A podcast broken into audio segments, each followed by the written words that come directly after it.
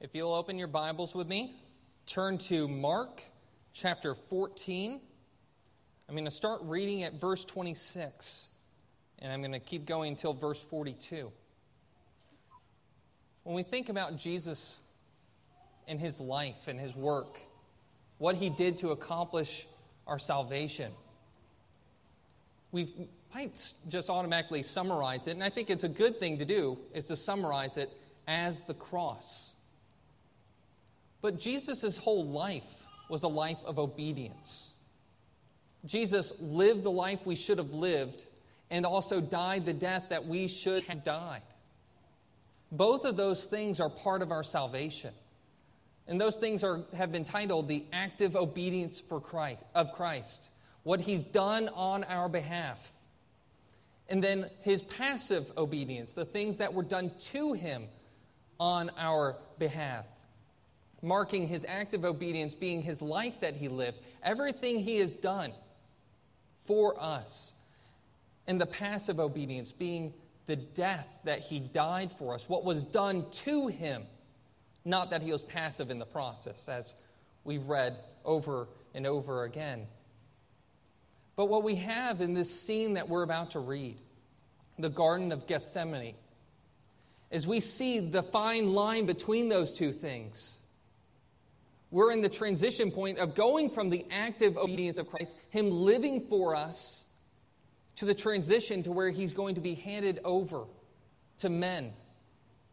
Brutal men who will crucify Him. And in that line is this tense scene where we see Jesus' humanity on full display. And if there was ever a time in the Gospels where we look at Jesus' life and think to ourselves, is, is, you know, is there possible wavering here? We see it in this text. Let's pick up with that in mind, starting in verse 26 of Mark chapter 14. And when they had sung a hymn, they went out of the mount to the Mount of Olives. And Jesus said to them, You will all fall away, for it is written, I will strike the shepherd, and the sheep will be scattered. But after I am raised up, I will go before you to Galilee. Peter said to him, even though they all fall away, I will not. And Jesus said to him, Truly I tell you, this very night, before the rooster crows twice, you will deny me three times. But he said emphatically, If I must die with you, I will not deny you. And they all said the same. And they went to a place called Gethsemane. And he said to his disciples, Sit here while I pray. And he took with him Peter and James and John and began to be greatly distressed and troubled. And he said to them, My soul is very sorrowful, even to death. Remain here and watch.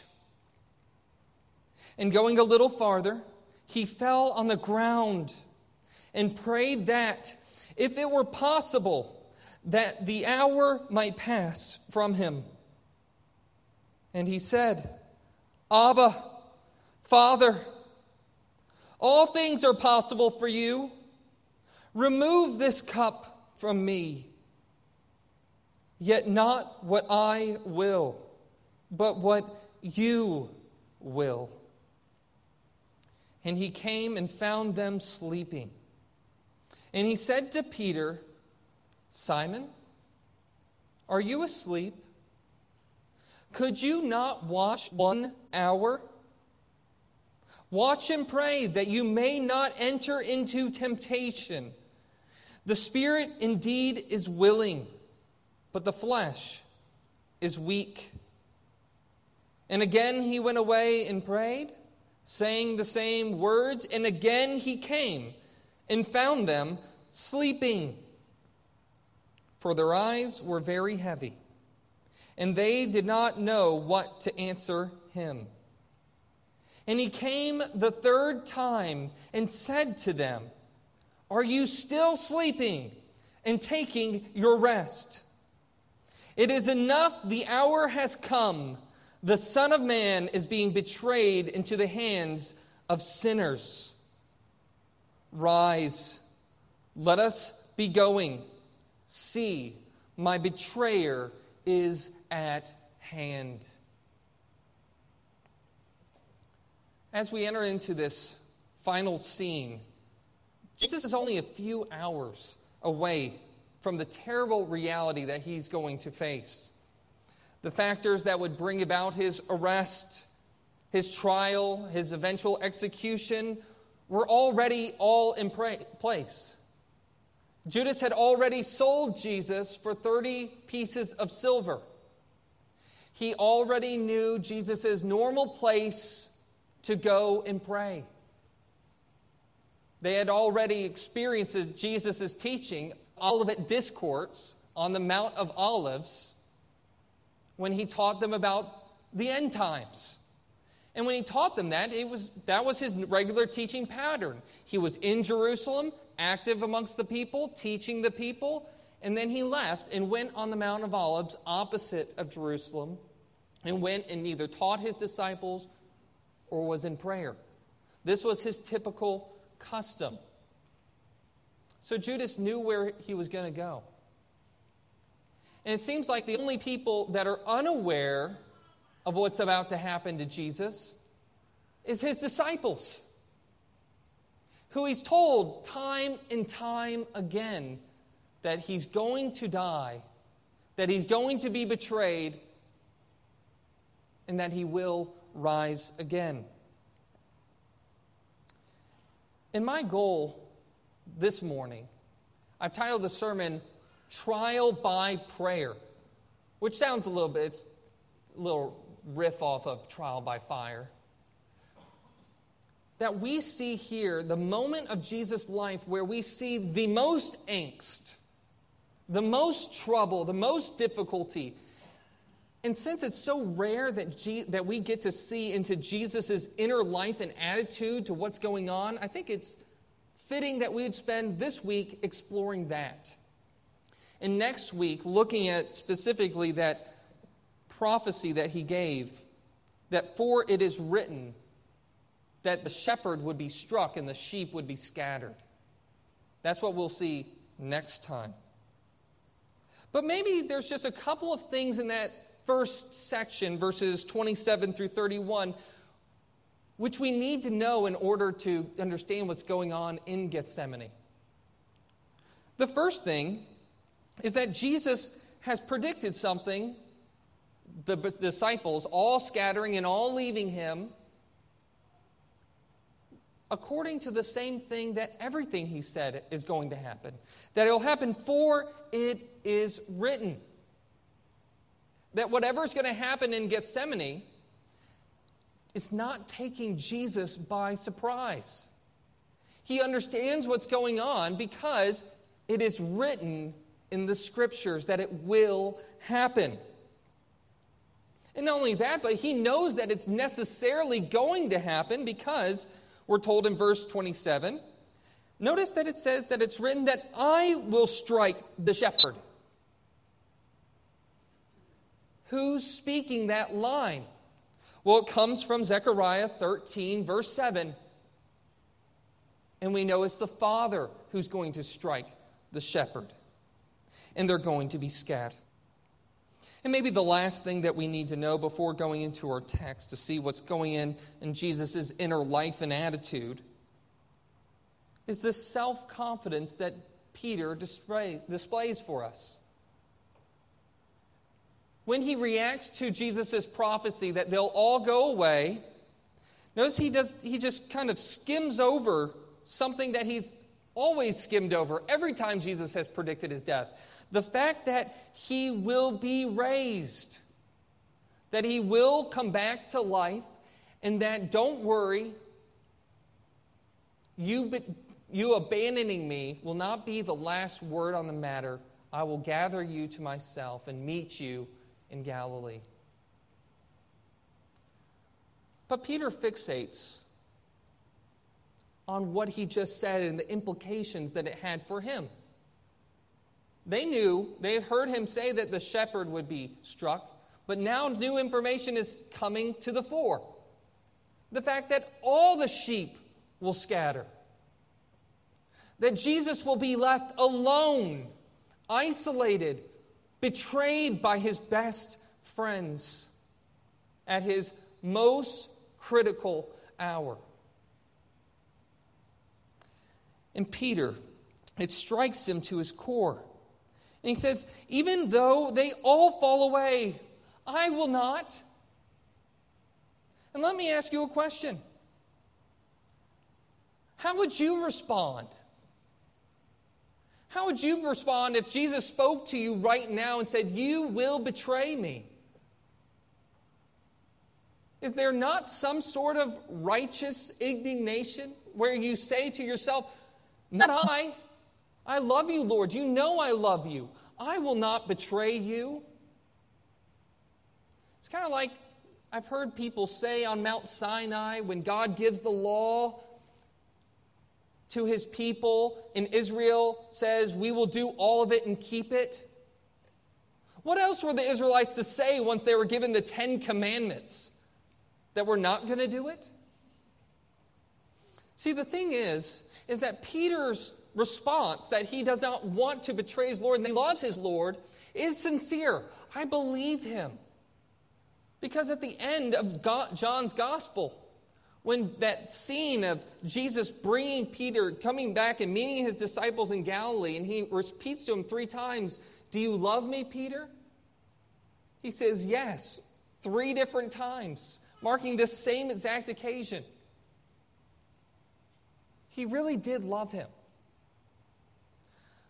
His problem was a problem of self confidence.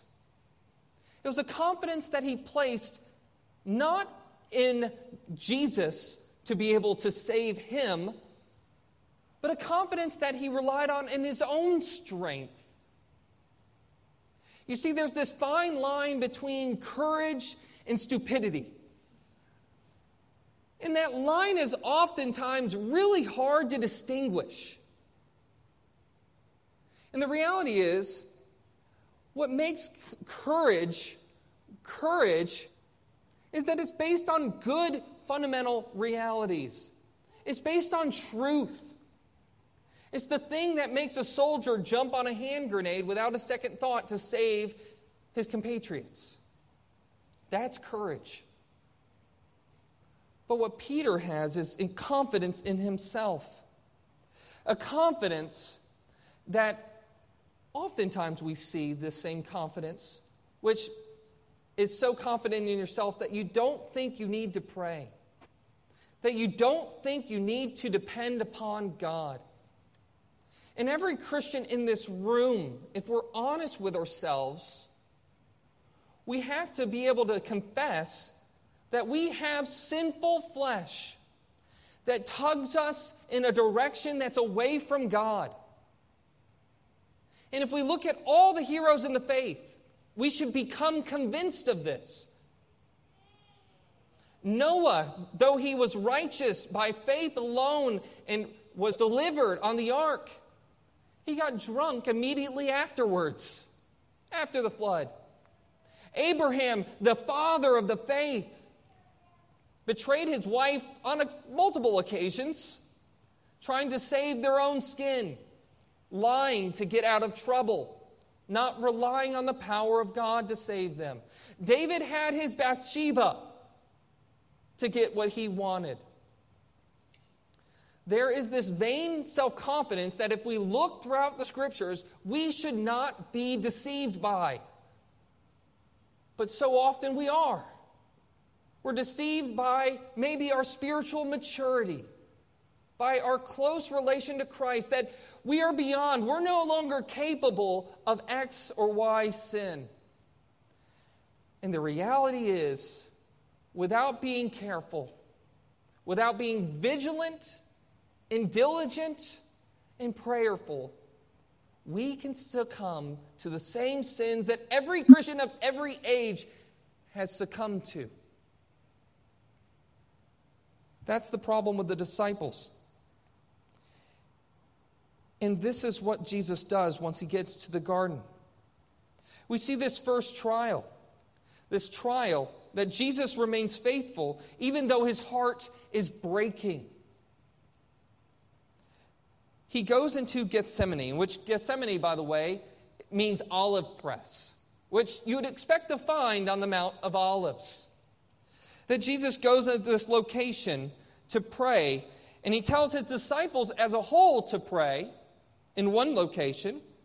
He walks a little bit farther along and he takes his inner circle, Peter, James, and John, and he reveals something to them. He began to be greatly distressed. That word there is only used in Mark's gospel, and it's used six different times of a variety of occasions. And maybe the one all encompassing word there that works for greatly distressed is the word for overwhelmed. It's used of the crowds that see Jesus' miracles and the authority that he's given, and they're overwhelmed by what he has done. And it's used here about how Jesus is overwhelmed by the current distress. He's taken them and he's telling them personally, look at that, verse 34 My soul is very sorrowful, even to death. Remain here and watch. Sometimes we have this, maybe this understanding that if you knew what was coming, that you wouldn't really react. That maybe the height of Christian maturity is trusting God so much with the future that you're impervious to the distresses of this life. That really you're unfeeling by distresses, that you, even if you lose a loved one, that it won't affect you because you trust in God and His sovereignty over everything. That's not true. What Jesus is revealing to his disciples here, and what we're getting is special insight to, an insight that we don't get to see anywhere else really to this extent, is the emotional life of Jesus. We see that Jesus was truly a human being. That he had emotions, had feelings. And by the way, he didn't keep those feelings bottled in and not revealing them to other people. He came to his closest friends and he revealed his heart. He showed them the pain that he's going through. He's overwhelmed. Jesus' humanity here is not suffering as the Stoic. Being human means having emotions just like this. And part of being human, by the way, is not hiding those emotions and thinking you can conceal it from other people, and that somehow makes you more courageous during the midst of different trials that come your way. But what is Jesus sorrowful over? What is, has him overwhelmed, perplexed, distressed, sorrowful even unto death? Well, we just said he knew that he was going to die and that he was going to rise again. So it's not his mere death. And we've already talked about some courageous people, of soldiers who are willing to throw their lives sacrificially to save their comrade. So, what makes Jesus' distress so unique? Why is this the moment that he is perplexed and overwhelmed? Why is this the moment in which Jesus, in his human nature, is at an impasse? Well, we can just look at what he prays. Verse 35 he prays to his Father, if it was possible, that the hour might pass from him, as Mark is summarizing the content. And we get to see the words of it in verse 36 when he said, Ah, Father. I've heard people say about Abba that it's the word maybe English equivalent to daddy. That's not really the case. And the original commentator who said that, I think it was jo- uh, Jokinus Jeremias, it was not an English first name. That the first person who said something like that, by the end of the commentary, that section actually kind of changes and softens the edge of it. It's just the word of a familial bond. It's the word for a cl- close relationship. Daddy's a little too, it's too, a little bit too childish. Adults don't say daddy, usually. Maybe some of you do. I'm, I'm not judging. But in the, this, in, the air, in their world, in their culture, adults would use this term. It was a term of endearment, it was a term of closeness, it was a term of love and affection. And he prayed to his father this way, which we're told that believers have the privilege of play, praying to the Father as their Abba in Romans chapter 8 and in the book of Galatians. But he prays and says, All things are possible for you. And we get to the what here. We're not going to just pass over that. Remove this cup from me. Remove this cup from me. That's the essence of his request. This is the thing that has him overwhelmed. Unfortunately, we've already discussed this. Back in Mark chapter 10, when the disciples were arguing about who the greatest was, talk about self confidence, and they wanted to sit at Jesus' right hand or his left hand, and Jesus responded to them, You have no idea what you're asking. Are you able to be baptized with the baptism with which I'm going to be baptized? Are you able to drink from the cup that I'm going to drink from? He was talking about something more than his death. Let me just read. I'm going to read one of the same verses that I read the last time and one new one. Psalm 75, verse 8 is the one that I read the last time. That we're told that for the in the hand of the Lord there is a cup with foaming wine, well mixed, and he pours out from it, and all the wicked of the earth shall drain it down to the dregs. Let me add one this time. Jeremiah chapter 25, verse 15. Take from my hand this cup of the wine of wrath and make all the nations to whom I send it, whom I send you to drink it. They shall drink and stagger and be crazed because of the sword that I'm sending among them. This is a common metaphor for the wrath and judgment of God. It's what's being talked about when we're told in Romans chapter 8, verse 31 we're told that God's for us. If God is for us, how can, who can be against us? Verse 32 He who did not spare his own son, but gave him up for us all, how will he not also with him graciously give us all things?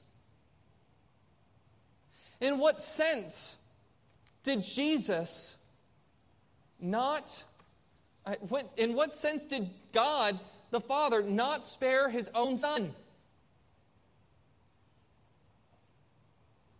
Yes, he underwent death, but something more significant going on in the death that he's about to die.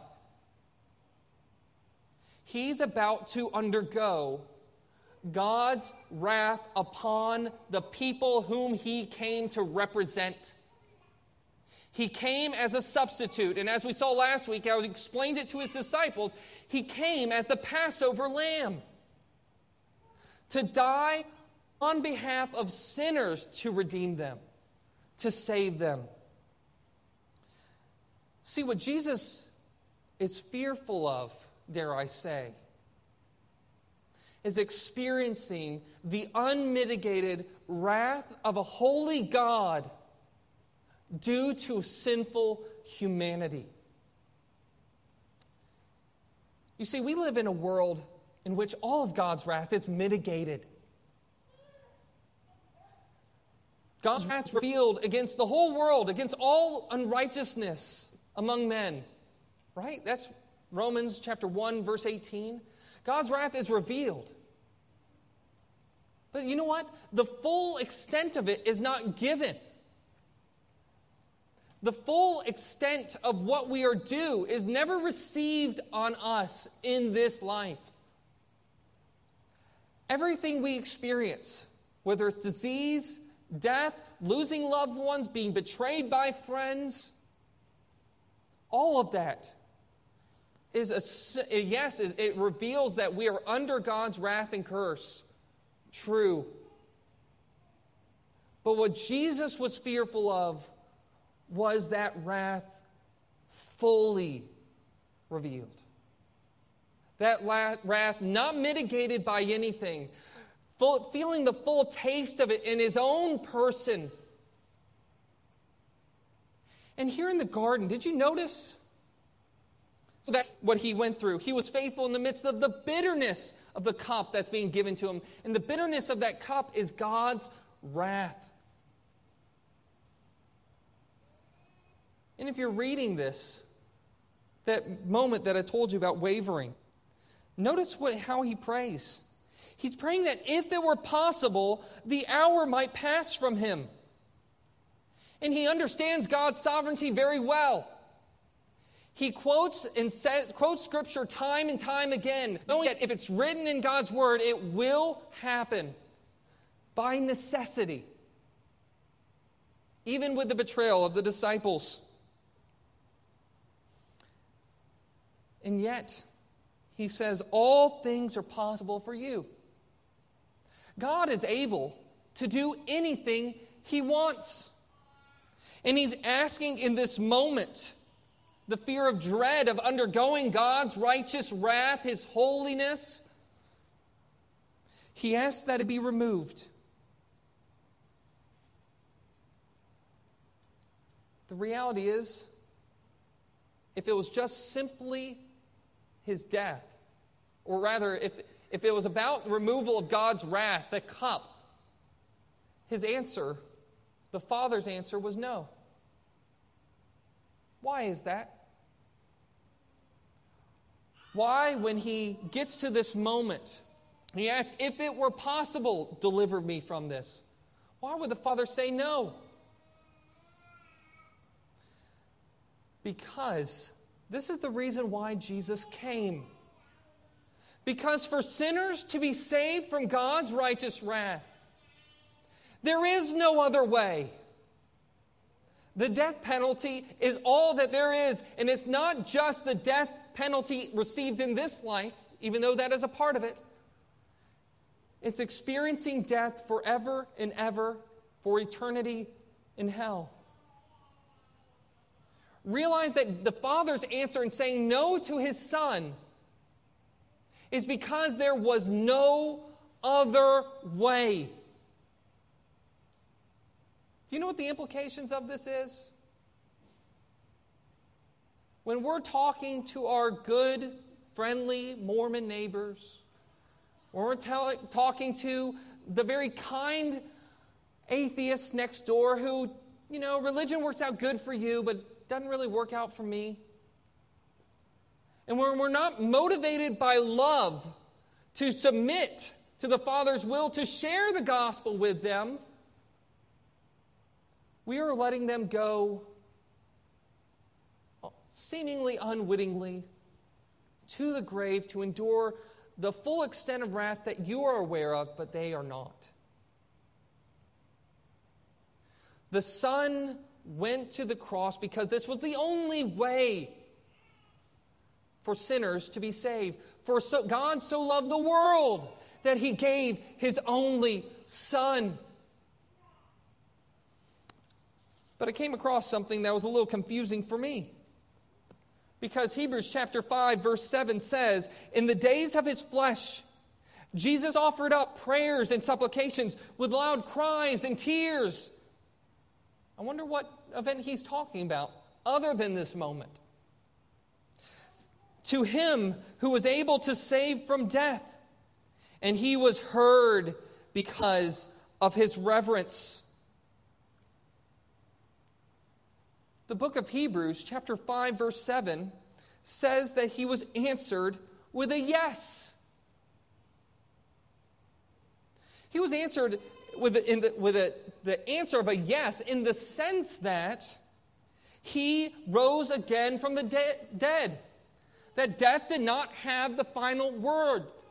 That when he said, My God, my God, why have you forsaken me? Which he'll quote on the cross in Psalm 20, quote in Psalm chapter 22, verse 1, that psalm ends with his redemption. That God will bring him and keep his seed alive forever and ever. So ultimately, God keeps his word. Ultimately, God gives him the yes answer. This should be an encouragement to us for our prayers. Let me quote Calvin for a second. He's talking about the fact that how can you pray something that's contrary to God's written will? What is Jesus in his holiness of his person, of his humanity, reacting against? Well, he's praying, his humanity, his sinless humanity is re- reacting against what's going to happen to him that he's going to be betrayed into the hands of sinners who are going to do wicked deeds, who are going to do evil things to him. What Calvin says is that God does not desire us to always be exact or scrupulous in inquiring to what he has appointed, but allows us to ask what is desirable according to the capacity of our senses. Let me read that again. God does not desire us to always be exact or scrupulous in our inquiring to what He has appointed. But God allows us to ask what is desirable according to the capacity of our senses. For example, we can pray, and it's a good thing to pray that we don't, as the church in America, move towards being a persecuted church.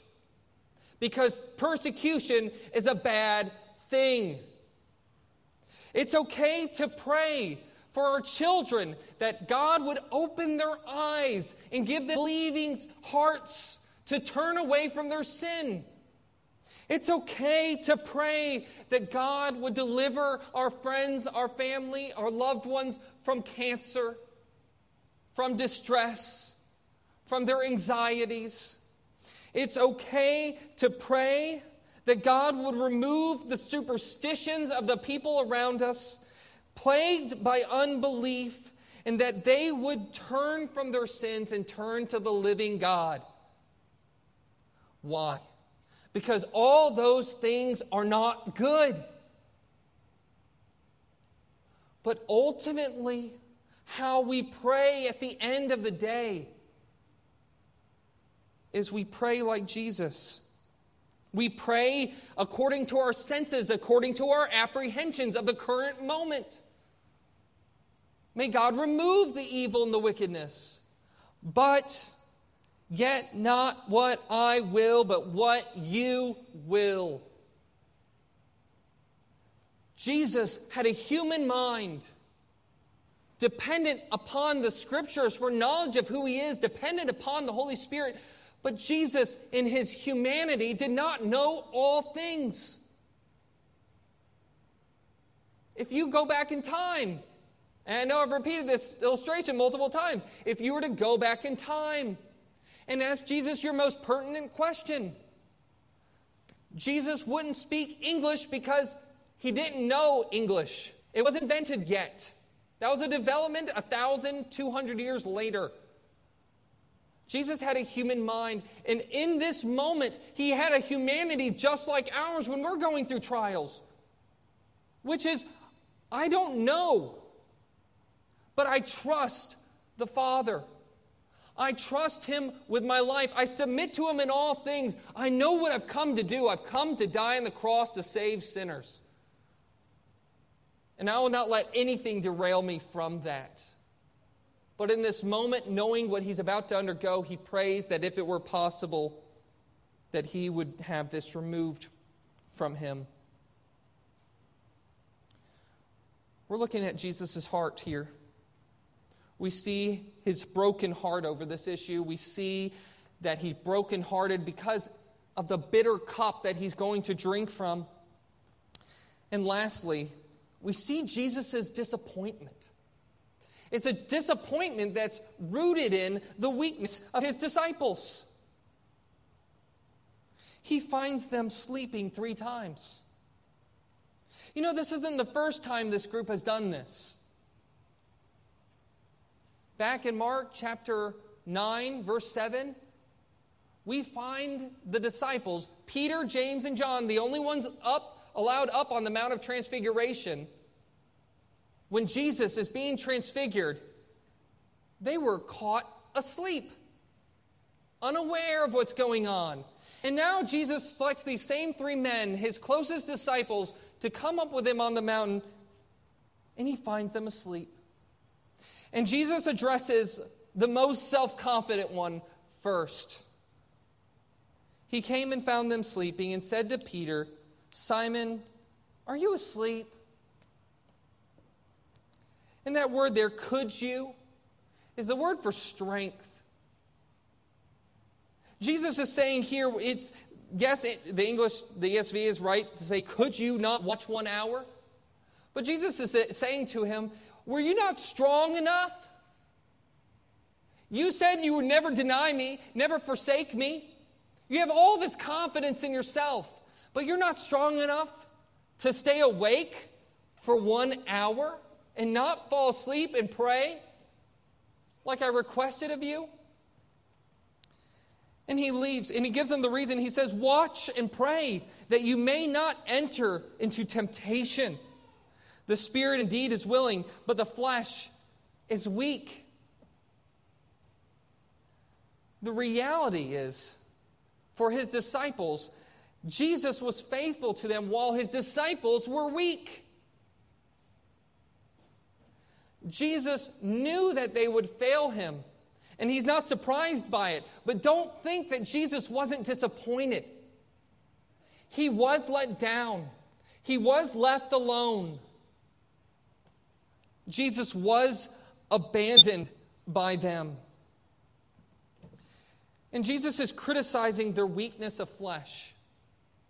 The spirit is willing, but the flesh is weak. Don't misread this. Jesus is not condemning the disciples' need for maybe eight hours of sleep on a regular basis.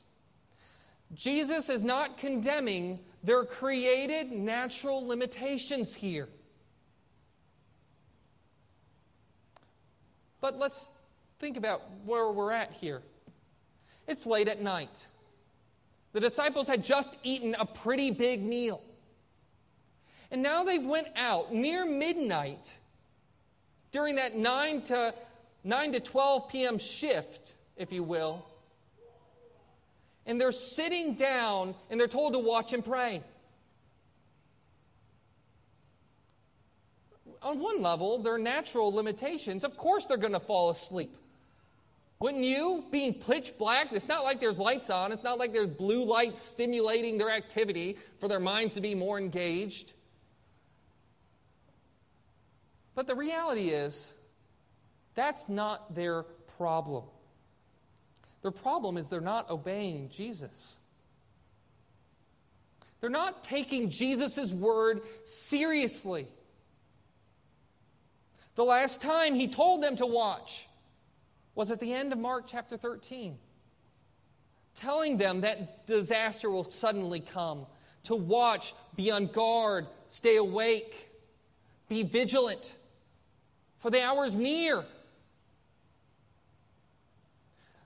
The reality is, is despite Jesus' distress, besides seeing him sweat droplets of blood, Luke 22 tells us, despite seeing Jesus' anxiety, distress, depression over this moment, telling him that they're going to betray him, that he's going to be betrayed by one of the twelve, that he's going to be murdered, they still fall asleep. You know, it's one thing to go out camping and to fall asleep after a long day of being tired. It's another thing if I tell you there's wolves outside and you hear them howling. Why are you not going to sleep? Because you're concerned. Because you take that warning seriously. The only way you're going to fall asleep with wolves howling out is if you plug your ears. Put it out of your mind and just rest. Just get some sleep. You're tired. Just succumb to being tired. This is the weakness of the flesh. The weakness that is not obedient to God. This is the weakness that should have drove Peter to not trust in the confidence of his flesh. But this is not a weakness Jesus displayed.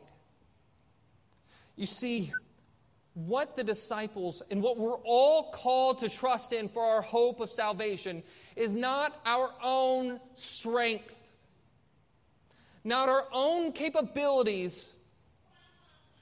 What the disciples should have done in response to hearing that they would betray them is they should have told their friends to watch out, to be vigilant, to be on the alert for a moment which might lead to them betraying Jesus to if, I, if you think that I'm going to mess up or if you think I'm going to fall asleep at any moment this night, you know, maybe slap me in the face, keep me awake. And you know what you're going to do if you trust in God? You're going to pray. You're going to pray the same words Jesus just prayed. If it were possible, let me not betray my Savior. God works through means. And his disciples, couldn't see. The disciples did not have ears to hear this moment what's going on, the distress that Jesus was going through. And the amazing thing is, is what we put our confidence in. Is this whole scene, do not let this, any of this message, make you think at any moment Jesus was not in control. He was distressed. He was pushed to his human limitations in this moment but he was in control. And we see that as he comes out of his prayer, after we hear his prayer, we see him call his disciples. He says, Are you still sleeping? Are you still at rest? And there, it is enough. That word there, I think is better translated, it is not far off, which is the same word that's used only one other place in any of the New Testament, and it's used in Mark chapter 7, describing the Pharisees' hearts that their, that their lips they proclaim one thing, but their heart is far from me. And what Jesus said, the hour has come. The hour is not far away, it has come. The Son of Man is betrayed into the hands of sinners.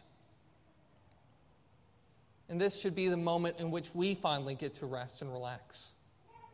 As we see Jesus emerge from this temptation, emerge from this t- trial, committed to dying on the cross for sinners, committed to enduring the full wrath of God to save us. Let us pray. Heavenly Father, we thank you. We thank you that even though you knew the cup that you were about to drink. You knew the cup you were sending your son to drink. And yet, you sent him anyways. Lord, we are so thankful. We are thankful that Jesus chose voluntarily, by his own will, to drink from this cup because he recognized there was no other way to save the people of God. Lord, we thank you that even though the disciples were weak, Even though they abandoned Jesus, Jesus was strong. And he committed himself to saving those who were weak. He committed to saving those he knew would betray him and abandon him. Lord, it was while we were yet sinners that Christ died for us. And that's true for everyone. Lord, we are so thankful that Jesus was willing to undergo the miseries of this life, the pains of death, and even the wrath of God to save us. And Lord, may you now, out of Jesus' strength, may you conform us to this image. May you keep us watchful, on guard, that we might not enter temptation. Because if anything we see from this, even the strongest of us have a weak flesh, no matter how willing our spirit is to follow. So, Lord, we confess we need your Holy Spirit to guide us in life and in death. We need your Spirit, the Spirit that not only started this work in our hearts, but we need him to bring it to full completion. It's in Jesus Christ's name that we pray. Amen. If you'll stand with me.